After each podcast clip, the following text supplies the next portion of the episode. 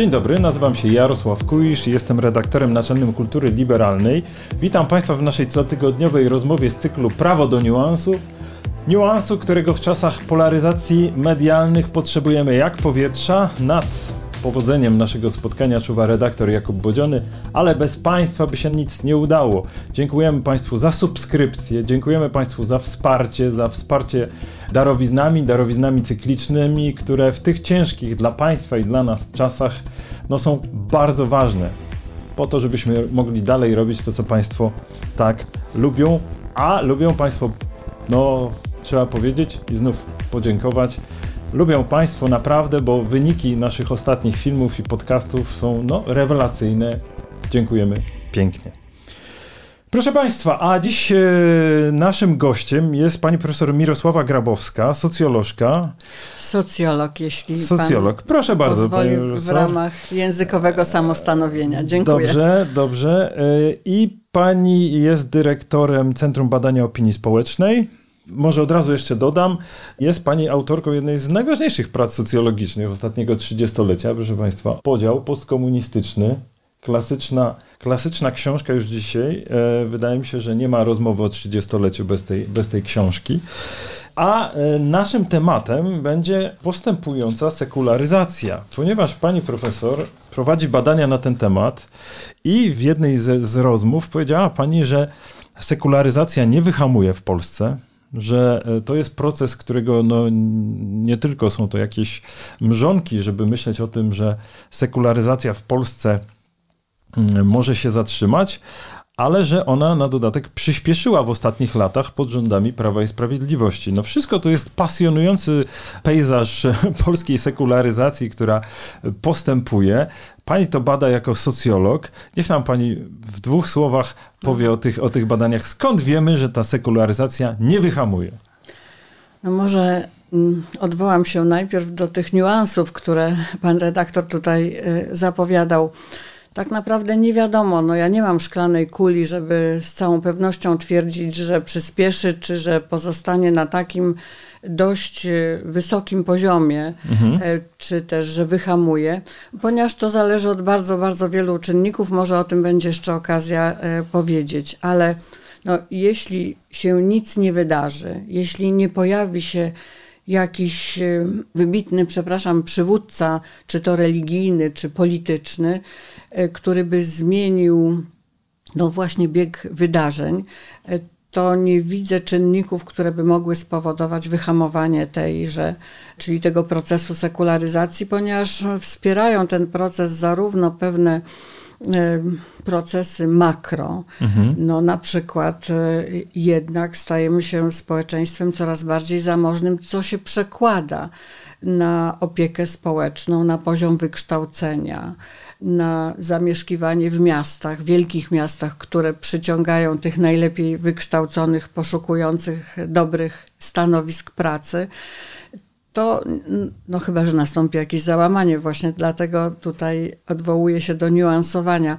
To się raczej nie zmieni. Na poziomie takim mezzo, też nie wydaje się, żebyśmy się mogli spodziewać jakichś zmian. W szkołach lekcje religii w szkołach nie odniosły sukcesu, powiem tak bardzo skromnie, prawda? Tak. W ostatnich badaniach CBOS-u z grudnia 2021 roku, czyli to one już są historyczne, można powiedzieć, 52 bodaj procent uczniów ostatnich klas szkół ponadpodstawowych deklarowało uczestniczenie w tych lekcjach. W wielkich miastach to było jeszcze mniej i ci uczestniczący oceniali lekcje religii źle lub oceniali je tak jak inne lekcje. Czyli jeśli ktoś ocenia lekcje religii jak inne lekcje, to trudno oczekiwać, że go coś tam zafascynuje, prawda? Że jakoś go to do wiary czy na wiarę otworzy. W rodzinach na tym mikropoziomie już jest tak, że rodzicom, których badamy, coraz mniej zależy na religijnej formacji dzieci, prawda? Więc czynniki z bardzo wielu poziomów właściwie wspierają proces odchodzenia od wiary religijnej i od Kościoła, no i także Kościół traci, prawda? Mhm. Kościół bardzo stracił. Były w ostatnich latach lata, kiedy ocen negatywnych było więcej niż pozytywnych. W tej chwili to jest jakoś tak pół na pół. No ale znowu rozmaite zarzuty pod adresem Kościoła i taki generalnie wizerunek Kościoła jako instytucji hierarchicznej, jako instytucji, która nie potrafi się rozliczyć z własnych grzechów, no nie przyciąga, prawda? Czyli jeśli w domu nie, w szkole nie, w kościele nie, bo się do niego nie chodzi, no to jakby nie widzę tych sił, które by spowodowały wyhamowanie tego procesu. Krótko mówiąc, jeżeli nie wydarzyłby się cud, to proces sekularyzacji w Polsce będzie postępował i to wynika z danych. Tak? I to wynika z danych. Natomiast co do tego cudu, no tak jak powiedziałam już, no ten cud to mogą być jakieś katastrofalne wydarzenia, których sobie nie życzymy oczywiście, ale to może być pojawienie się jakichś takich liderów opinii, czy to religijnych, czy w sferze publicznej, politycznej, którzy po prostu zmienią tę atmosferę, prawda? Wiemy o naszych wybitnych przywódcach religijnych, o Wyszyńskim, o Janie Pawle II. Oni na pewno mieli wpływ na podtrzymywanie poziomu religijności, no ale postaci tego formatu nie widzimy, prawda? Patrzymy w prawo, patrzymy w lewo, nie widzimy. No, ja z naszymi słuchaczami dzielę się taką tezą, że ja sądzę, że odzyskanie niepodległości prowadzi też do sekularyzacji w polskich warunkach, bo przez prawie 200 lat Kościół wypracował, podkreślam, w drodze procesu taką rolę państwa zapasowego. Państwa na gorsze czasy, to widać było dobrze w latach 80., kiedy osoby nawet niewierzące udawały się z powodów no, takich opozycyjnych, politycznych do Kościoła. I ta rola państwa zapasowego dobiegła końca, szczęśliwie, prawda, odzyskaliśmy niepodległość i jeden z elementów ważnych na naszym gruncie po prostu chyba odpadł. Tak, zgodziłabym się z tą diagnozą. Może nie nazwałabym tego państwem zapasowym, a raczej byciem strażnikiem tożsamości narodowej, kultury narodowej, ale ta rola, no, musiała zostać zminimalizowana, czy w ogóle nie ma na nią miejsca w sytuacji, kiedy mamy niepodległość, tak jak to pan powiedział, a jednocześnie w bardzo trudnych dla wszystkich, nie tylko dla Kościoła, ale w ogóle dla społeczeństwa latach 90., no jak gdyby szybko nie udało się wypracować no jakiegoś nowego... nowej pozycji, nowych ról dla Kościoła katolickiego w Polsce. W latach 80., także w końcówce lat 70., to jest teza José Casanowy, Kościół pełnił rolę i wiara religijna pełniła rolę takiego, można powiedzieć, obszaru obywatelskiego nieposłuszeństwa, prawda, czy obywatelskiego wręcz oporu. No ale... po 89 roku no, ta rola jakby się skończyła, a nowa nie została wypracowana. No właśnie i teraz przyglądamy się tym badaniom, które zostały przeprowadzone przez państwa w ramach CBOS-u. No to wynika, że odsetek regularnie praktykujących w pokoleniu najmłodszym spadł z 69 do 23%. Tak jest, a niewierzących i niepraktykujących od 8 wzrósł od 8 do 40% w ciągu 30 lat, tak. Powiedzmy szczerze. No ale 30 lat to jest dla historyka jedno pokolenie, prawda? Więc no, wyobraźmy sobie, że 40% młodych ludzi w ogóle nie wchodzi do kościoła. Więc jak gdyby no, nie ma szans zetknięcia się z przekazem religijnym, a praktykuje tylko około 1/4, chyba w tej chwili trochę mniej, prawda? W wielkich miastach jest podobnie, praktykuje 1/3, nie praktykuje 40%. Także w pewnych środowiskach spotkanie człowieka takiej, no, można powiedzieć, żywej wiary i takiej gorliwej religijności to jest bardzo nikłe prawdopodobieństwo, że się taką osobę spotka, która by właśnie mogła nim przyciągnąć, zainteresować, jakoś zafascynować. Natomiast no, właśnie środowiska wielkomiejskie, środowiska młode, środowiska wysoko wykształcone, to są środowiska w znacznym stopniu już sekularyzowane. No, stąd ta moja warunkowa, podkreślam, stąd to moje warunkowe przewidywanie, że hamulców tego procesu ja nie dostrzegam. Wielkie miasta będą rosły, wysokiego wykształcenia będzie nam przybywało. No, młodzi ludzie, jacy są, to już mówiłam. Kiedyś inteligencja katolicka była aktywna, prawda, w opozycji politycznej, w opozycji antykomunistycznej. To była taka awangarda wręcz. Tak. No i teraz pani mówi, że się rozchodzą drogi, tak? To znaczy chcę powiedzieć, że oczywiście to nie jest tak, że wśród osób wysoko wykształconych, mieszkających w wielkich miastach nie ma ludzi wierzących. Jasne. To... Ale okiem socjologa. Okiem socjologa jest tak, że może znowu odwołam się do pewnych badań osób zaangażowanych w rozmaite grupy odnowy religijnej, które postrzegają świat w ten sposób, że znajdują się w oblężonej twierdzy. Z jednej strony funkcjonują, ponieważ są to osoby wysoko wykształcone, w środowiskach swoich zawodowych, sekularyzowanych.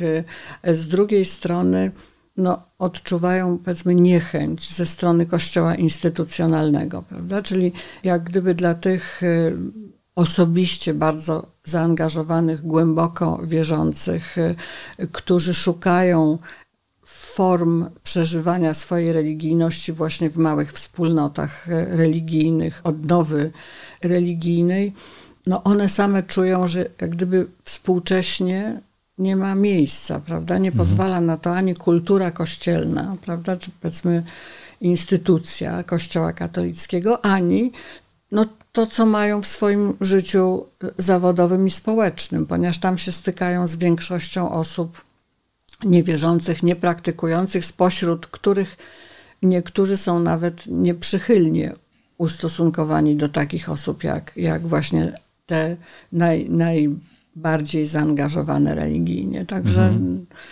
oczywiście takie grupy są. To jest mniej więcej 3% społeczeństwa, tak okiem socjologa, prawda? Ale właśnie ze względu na tą taką względną izolację, może samoizolację, może to oni tylko tak postrzegają swoją sytuację, no ale w końcu to, jak postrzegają, definiuje ich działanie, prawda? Ich funkcjonowanie, że ani ze strony środowiska społecznego, ani ze strony instytucji Kościoła no, nie czują wsparcia, nie czują aprobaty. A co nam dane mówią o tym, jak upolitycznienie Kościoła, zaangażowanie części hierarchów duchownych w bieżącą politykę zaszkodziło, czy wpłynęło na sekularyzację? To jest badane jakoś? Szkodzi, tak. To znaczy... po pierwsze, ludzie oczekują, żeby Kościół, jak to jest wyrażane potocznie, nie mieszał się do polityki, cokolwiek to znaczy w ich rozumieniu. Czyli oczekujemy tego, tak? Tak, absolutnie, absolutnie. Po drugie, no to widać także w wyborach osób wierzących i praktykujących, no że właściwie elektorat Prawa i Sprawiedliwości rekrutuje się właśnie spośród tych środowisk. A ponieważ już powiedziałam, kto odchodzi od wiary i od Kościoła, no to widać, kto nie odchodzi, prawda? To są ludzie starsi, to są ludzie gorzej wykształceni z mniejszych miast i właśnie z tych środowisk... I tak można powiedzieć, tak że starsi, słabiej wykształceni, tak? Mieszkający w mniejszych miastach. To strasznie... Ja myślę, że to straszny stereotyp jest, ale rozumiem, że siła stereotypu polega na tym, że... Jest to stereotyp potwierdzony twardymi danymi i takimi no, porządnymi, ilościowymi, statystycznymi analizami. Jeśli ktoś praktykuje, to z dużym prawdopodobieństwem będzie głosował na PiS. Teraz ja nie chcę powiedzieć, że tu jest czyjaś zasługa, czy czyjaś wina. Po prostu... no. Staram się opisać rzeczywistość społeczną i polityczną i tak to właśnie jest, że ten związek między byciem osobą wierzącą i praktykującą, a byciem zwolennikiem Prawa i Sprawiedliwości jest bardzo silny. Ale... No to jest sukces polityków raczej niż duchownych, z tego co rozumiem, że im się udało pewien szablon myślenia zaproponować i on chwycił, a jak rozumiem duchowni na tym wychodzą raczej jak Zabłocki na mydle, bo tak wynika uważam, z danych. Tak wynika uważam, z danych. Że to Kościołowi nie sprzyja. I trudno mieć do ludzi pretensje, że głosują tak, jak uważają, że powinni głosować, jak chcą głosować, ale uważam, że instytucji Kościoła katolickiego to nie sprzyja. Chociaż oczywiście na całym świecie jest tak, że osoby religijne głosują na partie konserwatywne, no to w tym nie ma chyba niczego zaskakującego ani dziwnego. Natomiast u nas ten związek jest wyjątkowo silny i skierowany do jednej partii, prawda? To Jasne. Znaczy do Prawa i Sprawiedliwości. No. Myślę, że rzeczywiście jest to, tak jak pan powiedział, sukces polityków Prawa i Sprawiedliwości, jednak sukces kosztowny. Ponieważ... Ale nie dla nich, prawda? Dla nich także. Dla on nich izoluje. Także? On izoluje, ten związek jest na tyle wyrazisty, silny, że on izoluje od innych środowisk po prostu. Że trudno teraz zawalczyć o ludzi mniej związanych z Kościołem, sceptycznych wobec Kościoła, może nawet wobec religii, prawda? To jest i sukces, że ten elektorat jest wierny, twardy, jak to się mówi w publicystyce, i koszt w postaci bardzo trudnego, jeśli w ogóle możliwego, sięgnięcia po inny elektorat. Ale jak rozmawiamy, to poparcie dla Prawa i Sprawiedliwości to jest cały czas plus minus 30%, więc to jest jednak wysokie poparcie. W tym sensie politycznie rząd może powiedzieć, że odnosi sukces. No tylko o tyle, że ten konserwatyzm oznacza różne rzeczy. W Europie Zachodniej konserwatyści przyjmowali ustawy o związkach jednopłciowych na przykład i nie przeszkadza im to nadal nazywać się konserwatystami. Krótko mówiąc, to może pod tą samą nazwą może się kryć różna treść. Tak, oczywiście. Prawda? Ja bym powiedziała, że to jest elektorat, powiem to w cudzysłowie, mam nadzieję, że zostanę zrozumiana, socjaldemokratyczny, gdy chodzi o takie oczekiwania dużej roli państwa w gospodarce, rozbudowanych polityk społecznych, różnych polityk społecznych, prawda? To był tradycyjny program socjaldemokratyczny i konserwatywny, można powiedzieć, że w przypadku Polski nawet bardzo konserwatywny, obyczajowo, prawda? Mhm. Także to jest taka, myślę, że w skali europejskiej nietypowa zbitka. Z jednej strony takie oczekiwania właśnie socjaldemokratyczne w stosunku do państwa i polityk społecznych, z drugiej strony... Boję się użyć tego sformułowania narodowy socjalizm, ale wiadomo, że nie będzie, wiadomo, że nie chodzi o te konotacje, ale to jest i narodowe, i socjalistyczne, z tego, co pani mówi. Ja myślę, że konserwatywny socjalizm. To ewentualnie na taką etykietę można by się zgodzić. I to... też nie może dziwić, ponieważ to są warstwy społeczne słabsze ekonomicznie, prawda, z niższym wykształceniem, z zawodami nie tak dobrze opłacanymi, z dochodami niższymi, prawda? Ale wie pani profesor, wiele osób z lewicy na przykład niczego by nie miało do zarzucenia w sferze tych programów socjalnych. Ale dlaczego w tym celu należało dewastować autorytet Trybunału Konstytucyjnego, na przykład zaraz na początku po zdobyciu władzy, to już się nie mieści w tym zestawie. Nie, to jest prawda, że wydaje mi się, że duża część tych programów socjalnych PiS-u tak naprawdę jest aprobowana, może niekoniecznie głośno i codziennie, przez... ludzi popierających lewicę, czy po prostu przez polityków lewicy. To nie jest wygodne w tej sytuacji politycznej na parę miesięcy przed wyborami, ale sądzę, że tak właśnie jest. Mhm.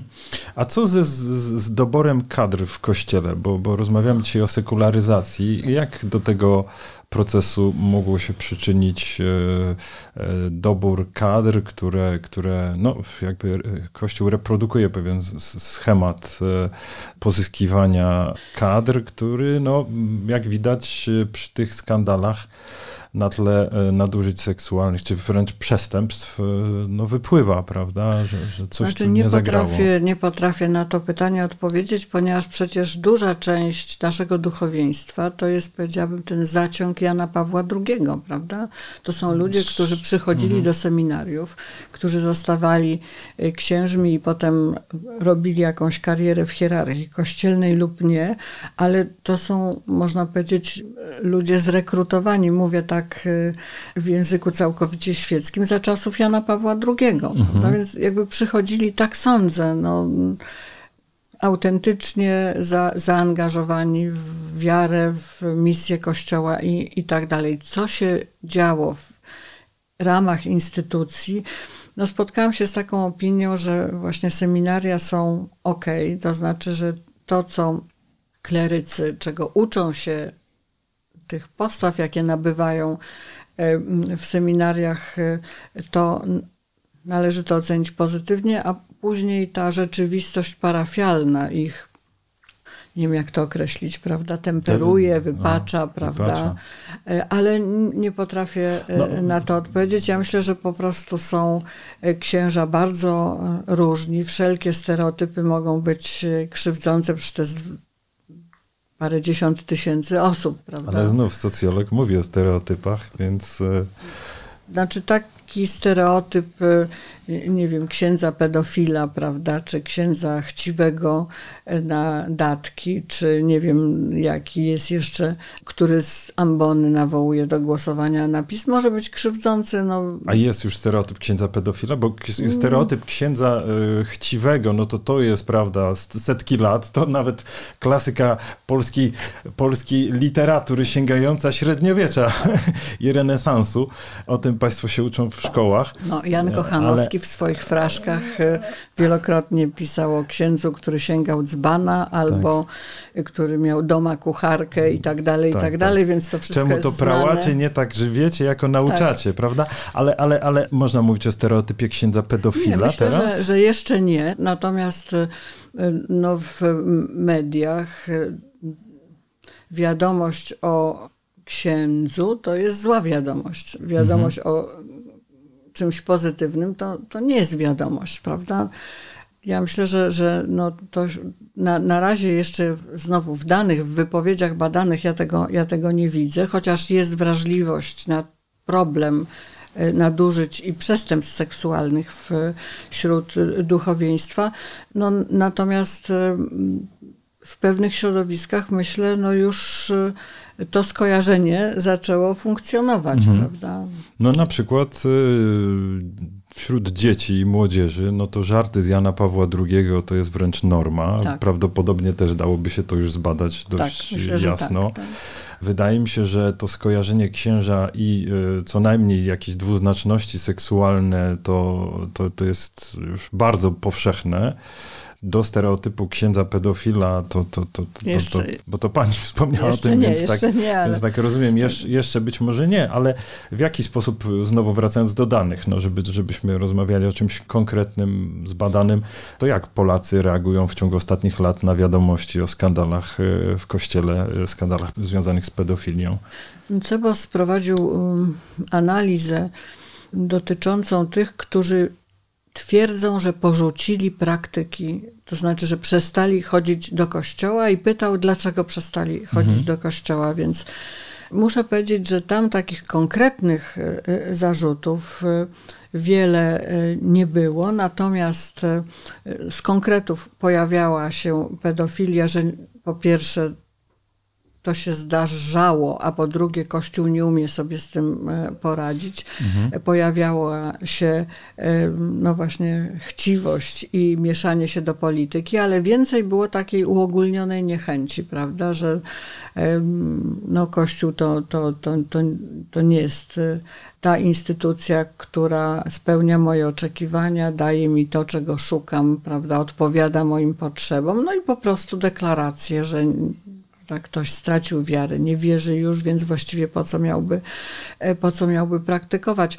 To, co ja bym tutaj podkreśliła, to jest właśnie to, że to są już uogólnione oceny, że nawet gdyby, można to sobie wyobrazić teoretycznie, Kościół rozliczył się transparentnie ze wszystkich afer pedofilskich i seksualnych, gdyby problem pieniędzy zniknął, on nie może zniknąć, ponieważ Kościół też musi się utrzymać, prawda? Gdyby nikt nic nie mówił w trakcie mszy świętych na temat polityki, czy ustaw, wszystko jedno, ministra tego czy innego, prawda? To i tak pewien dystans, czy może nawet niechęć, rozczarowanie, może tak bym powiedziała, Kościołem pozostaje. Czyli jakby już tych negatywnych, własnych doświadczeń, ksiądz mnie wyrzucił z lekcji religii, ksiądz mi nie udzielił sakramentu, prawda?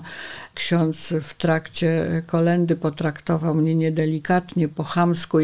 Są takie indywidualne doświadczenia, plus to, co ludzie czytają, co słyszą od znajomych, prawda? Ile ksiądz wziął za pogrzeb, ile ksiądz wziął za komunię, prawda?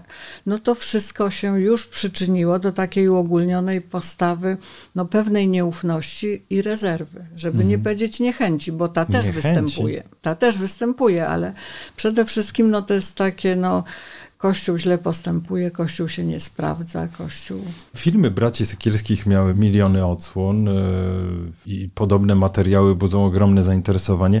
Jakiś refleks musi być w badaniach socjologicznych z tych afer pedofilskich. Ja uważam, że to jest jeden z czynników. Że to jest jeden z czynników, tak. Ale ważny, bo to pani powiedziała pierwszy o tym, stereotyp księdza pedofila. Bezpośrednio w danych tego nie widzimy. Natomiast, no, ponieważ ten proces... Zastanawiam się po prostu, jak to zmienia Polaków, że dowiadujemy się o skandalach seksualnych. No bo pierwsza rzecz, no, są jednostkowe przypadki, które każdy analizuje, ponieważ dotyczą tak ważnej instytucji, tak, o ogromnej władzy, to budzą zainteresowanie siłą rzeczy. Dalej te skandale, jeżeli zostają ujawnione, to dotyczą wiernych, tak? Dzieci z domów katolickich, które są w zasięgu, prawda? przepraszam za takie sformułowanie. Tak. Więc stąd moje pytanie, jak wygląda okiem socjologa ten refleks tych skandali na tle pedofilii? Znaczy jest słabszy niż byśmy się spodziewali, ponieważ podobno film braci Sekielskich w ciągu tygodnia obejrzało, nie wiem czy to jest 20 milionów osób, 20 milionów odsłon było, prawda? Więc może ktoś obejrzał więcej niż raz, prawda? Natomiast jest to niewątpliwie jeszcze jeden czynnik, no, przyczyniający się, czy przyspieszający ten proces. Podam inny przykład. Demonstracje przeciwko zaostrzaniu, propozycjom zaostrzania lub zaostrzeniu prawa do aborcji. W 2016 roku w ogóle to był ten pierwszy czarny marsz, jeśli pamiętamy, prawda? W ogóle nie zauważyliśmy wpływu tych wydarzeń na poziom religijności. Po orzeczeniu Trybunału Konstytucyjnego 40% młodych kobiet deklarowało, że wzięło czynny udział w protestach. 40%. To dużo? Potwornie dużo. Potwornie dużo. To znaczy, że prawie co druga kobieta była na ulicy, prawda? No my widzimy to, co się dzieje w Warszawie, ale to się działo nie tylko w Warszawie. I takiego doświadczenia... To nie jest doświadczenie, które, tak sądzę, które zblaknie w miarę upływu czasu, które jakoś zostanie wypłukane z biografii tych młodych kobiet, prawda? I teraz szybkość tego procesu odchodzenia od Kościoła i wolniejszy proces odchodzenia od wiary religijnej. Właśnie w ostatnich, dosłownie 2-3 latach ten proces jeszcze przyspieszył. Mhm. Ja mówię, czyli może czarne marsze przyspieszają proces sekularyzacji? Ale właśnie tak? W 2016 roku tego widać nie było, prawda? Ale jednak to się nawarstwiło, mhm. tak? I myślę, że to orzeczenie Trybunału Konstytucyjnego i protesty, prawda? No to dodatkowo jak gdyby zradykalizowało, czy przyspieszyło ten proces. I też widać to w tym, że kobiety były zawsze bardziej religijne pod każdym względem od mężczyzn. W ostatnich paru latach ten dystans się zmniejsza. Mhm. To znaczy, że jednak kobiety, można powiedzieć, dołączają do mężczyzn, gdy chodzi o poziom religijności. Jeszcze jest różnica. Bo rozumiem, że proces emancypacji, tego takiego upodmiotawiania się kobiet w sferze prywatnej i publicznej, prawda, który postępuje i jest... I myślę, że te procesy w sumie, nie mhm. jeden pojedynczy, ten pierwszy z 2016 roku, ale w sumie się do tego przyczyniły. No od 16 roku to już upłynęło 6 lat, prawda, tak. Jeśli dobrze liczę, 7 rok. Tak. Czyli krótko mówiąc, wyglądałoby na to, że ta propozycja Prawa i Sprawiedliwości długofalowo, czyli tego mocnego złączenia polityki z Kościołem katolickim, to jest projekt, tak rozumiem te trendy, epigoński raczej, to znaczy, że to jest, może być jakimś wektorem, ale generalnie nie dla zdobywania większości w kolejnych latach, tak? To znaczy, to na pewno szkodzi religijności i Kościołowi. To jest moje zdanie, tego bezpośrednio z danych nie da się wyczytać, natomiast na krótką metę, to po prostu utwardza, czy wiąże pewną część elektoratu PiS-u z PiS-em. Prawda? Czyli występy takich polityków, jak niech będzie ten nasz sławny minister Czarnek, bardziej szkodzą Kościołowi niż pomagają. Moim zdaniem tak, ponieważ po pierwsze pokazują, demonstrują jak gdyby ten związek między polityką a religijnością czy Kościołem, to po pierwsze, a po drugie w jeszcze większym stopniu zrażają młodych ludzi, którzy... To też trzeba powiedzieć, są coraz bardziej indywidualistyczni w swoich przekonaniach moralnych, w swoich postawach etycznych. Chcą polegać wyłącznie na sobie. Niekoniecznie jest to pozytywny trend, bo oni prawa, które obowiązuje w społeczeństwie, też za bardzo nie chcą respektować, nie chcą uznać, to nie znaczy, że będą przestępcami od razu, prawda? Tylko o tym, co jest dobre, a co jest złe, nie decyduje Pan Bóg, Kościół, ani uchwalone prawo. Decyduję ja, moje sumienie, prawda? I to, co ja zaakceptuję jako dopuszczalne dobre, to jest dobre. Może po prostu wracamy do pewnej różnorodności, z którą życie w niepodległym kraju w Polsce się wiązało. Ja też Państwu przypominam, pisałem o tym, że w dwudziestoleciu międzywojennym, kiedy próbowano wzmacniać państwo, dochodziło do konfliktów z Kościołem. To są rzeczy zapominane raczej, ale takim apogeum była awantura o to, gdzie ma stać trumna Piłsudskiego. Tak jest. I wtedy były demonstracje antykościelne w Polsce, inspirowane ze strony rządowej. W związku z tym to są takie budzące wciąż zdziwienie informacja, takie są fakty, proszę Państwa. Ja mam jeszcze takie pytanie, to skoro rozmawiamy o PiS-ie, jak Pani odpowiada na te zarzuty, że w badaniach CBOS-u Prawo i Sprawiedliwość w sondażach jest przeszacowywane w górę? Bo na pewno Pani o tym słyszała. Słyszałam. To jest trudne pytanie, bo musiałabym się tutaj wdawać w szczegóły metodologiczne badań, jakie CBOS prowadzi. Może najkrócej powiem tak, CBOS pracuje na próbie, czyli dociera do badanych wylosowanych z rejestru PESEL. Żebyśmy dostali imiona, nazwiska i adresy, musimy do każdego takiego potencjalnego badanego wysłać list wyjaśniający, że jego dane są, dane osobowe nie wyciekną, że badanie będzie całkowicie anonimowe, a po uzyskaniu wyników tego badania wszelkie informacje umożliwiające identyfikację badanego zostaną skasowane itd., itd. Nie wiem, na ile ludzie wierzą w te zapewnienia, ale ja z kolei tu i teraz zapewniam, że to jest prawda, że mniej więcej w drugim, trzecim miesiącu po wykonaniu badania i przeanalizowaniu danych wszelkie dane osobowe znikają bezpowrotnie, prawda? Nas nie interesuje Jan Kowalski mieszkający w Warszawie przy ulicy Kwiatowej, prawda? Nie wiem ile, prawda? Nas interesuje jeden z 1000 badanych i wszystko nam jedno, czy to jest Jan Kowalski, czy Zofia Malinowska, między nami mówiąc, prawda? Mimo to myślę, że gdy do badanego przychodzi takie pismo, no, wyjaśniające, ale nie wiem na ile zrozumiałe i na ile nasi badani ufają tym wyjaśnieniom, prawda? No to być może czuje się taki badany, nie wiem, nacenzurowanym, prawda? Zastraszony, tak? Obawiający się, zwłaszcza w pewnych sferach, prawda? Bo przecież gdy pytamy o jakieś sprawy codzienne, prawda, no to nie przypuszczam, żeby się obawiał ujawniać swoich opinii, ocen, postaw. Jedna jeszcze kwestia. U nas badany jest informowany, że ma prawo odmówić odpowiedzi lub odpowiedzieć trudno powiedzieć, jeśli nie chce ujawniać swoich przekonań.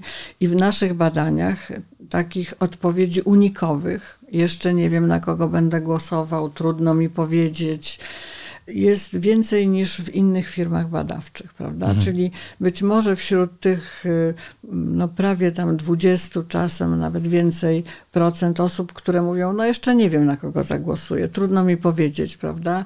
To są ci, którzy by, gdyby się nie obawiali, opowiedzieliby się, wyraziliby swoje poparcie dla partii opozycyjnych. Ja bym powiedziała trochę inaczej niż pan to ujął, że nie tyle PiS jest przeszacowany, ile partie opozycyjne są niedoszacowane. Można powiedzieć, że to na jedno wychodzi, prawda? No ale jednak nie. No myślę, że wśród tych właśnie 20 paru procent badanych, którzy unikają udzielenia odpowiedzi. Są tacy, którzy naprawdę nie wiedzą, na kogo będą głosować jeszcze, prawda? A są tacy, którzy wiedzą, ale nie powiedzą. No rozumiem. Na zakończenie, jakby nam pani powiedziała, to skoro mówimy o stereotypach, to czy można powiedzieć, że te trendy nam wskazują na to, że żegnamy się przynajmniej częściowo ze stereotypem Polaka-katolika? No ja myślę, że myśmy się w sensie historycznym nie. No Polska, tak jak Francja, która przecież jest bardzo sekularyzowana, jest krajem historycznie katolickim, prawda? No tak, ale tam, prawda, jest też dziedzictwo 1905 roku, rozdzielenia, tak jest, prawda, państwa od Kościoła, rewolucji francuskiej wcześniej, rewolucji, prawda? I w ogóle to też historycy dobrze zbadali pewnego procesu głębokiej sekularyzacji od XVII wieku, tam idącego w górę. XVII-XVIII wiek to społeczeństwo już było mocno sekularyzowane. W Polsce zresztą też przecież były tego typu procesy, tylko utrata niepodległości, jak sądzę, bardzo mocno je zahamowała i to nie jedna utrata niepodległości, ale też i druga. Tak jest. Prawda? Mówię już w skrócie. Ja bym powiedziała tak, że znowu nie wdając się w analizę historyczną, że w Polsce, także w historii tron nigdy nie był tak związany z ołtarzem jak we Francji, prawda? I we Francji ołtarz, czyli Kościół, opowiedział się po stronie tronu także w trakcie rewolucji francuskiej. Także to na pewno bardzo zaważyło na tym procesie, jak pan powiedział, głębokiej sekularyzacji. W sensie historycznym i ciągle jeszcze statystycznym Polska jest i pewnie pozostanie krajem katolickim, tak jak, nie wiem, Dania czy Szwecja. To są kraje protestanckie, chociaż bardzo głęboko sekularyzowane. I teraz pytanie wciąż otwarte. Ja bym tutaj wróciła do tego niuansowania. Pozostaje, jak dalece ten katolicki kraj zostanie sekularyzowany. Będzie sekularyzowany za 10, 20, 30 lat. Ale chyba jakieś nowe stereotypy bycia Polakiem zaczynają wchodzić w miejsce tego poprzedniego. Takiego powszechnego stereotypu nie widzę. Natomiast no, widzę cały szereg stereotypów o charakterze... No ale Polak, przepraszam, tylko chcę doprecyzować. Tak. Jeżeli z danych wynika ta postępująca sekularyzacja, choćby na poziomie ludzi młodych, no to można powiedzieć, niewierzący Polacy, tak? Przynajmniej tak, w części. Takiego stereotypu, tak. No, jeszcze nie ma, może on został, ponieważ ta niewiara nie jest domknięta, prawda? Jeśli nie wierzymy, to w co wierzymy? Mogłabym tak paradoksalnie zapytać, bo to przecież nie jest tak, że jesteśmy pozbawieni jako niewierzący wszelkich wartości, prawda? I jakiegoś światopoglądu i światooglądu. Natomiast ja bym powiedziała, że jest bardzo wiele niekorzystnych stereotypów w tej sferze politycznej, takich cząstkowych stereotypów, prawda? Takich, które wytwarza strona rządowa opozycji i opozycja o stronie rządowej. Mhm. Także tutaj myślę... Ale jest... Polak wie swoje. Ale Polak wie... Zobaczymy, jak to widzenie wypadnie w wyborach tegorocznych. Bardzo dziękuję za tę rozmowę. Jeszcze pożegnam się z naszymi słuchaczami. Ja także dziękuję za rozmowę i za zaproszenie. Dziękuję pięknie. Proszę Państwa, a my tutaj na pożegnanie przypominamy jak zawsze, że jesteśmy czwartkową odmianą wideo podcastu. Proszę nas subskrybować, proszę polecać innym osobom. Mogą Państwo oglądać nas na YouTubie co czwartek wieczorem. Mogą Państwo nas odsłuchiwać w ulubionych serwisach streamingowych, na Spotify i w innych miejscach. Proszę też pisać recenzje, to oczywiście pomaga w docieraniu do szerszej publiczności. Już jutro redaktor Jakub Bodziony będzie rozmawiać o polityce zagranicznej, a my widzimy się za tydzień. Dziękuję Państwu za to, że nas wspieracie, za to, że nas komentujecie. Do zobaczenia w następny czwartek. Do zobaczenia. Dziękuję raz jeszcze. Dziękuję.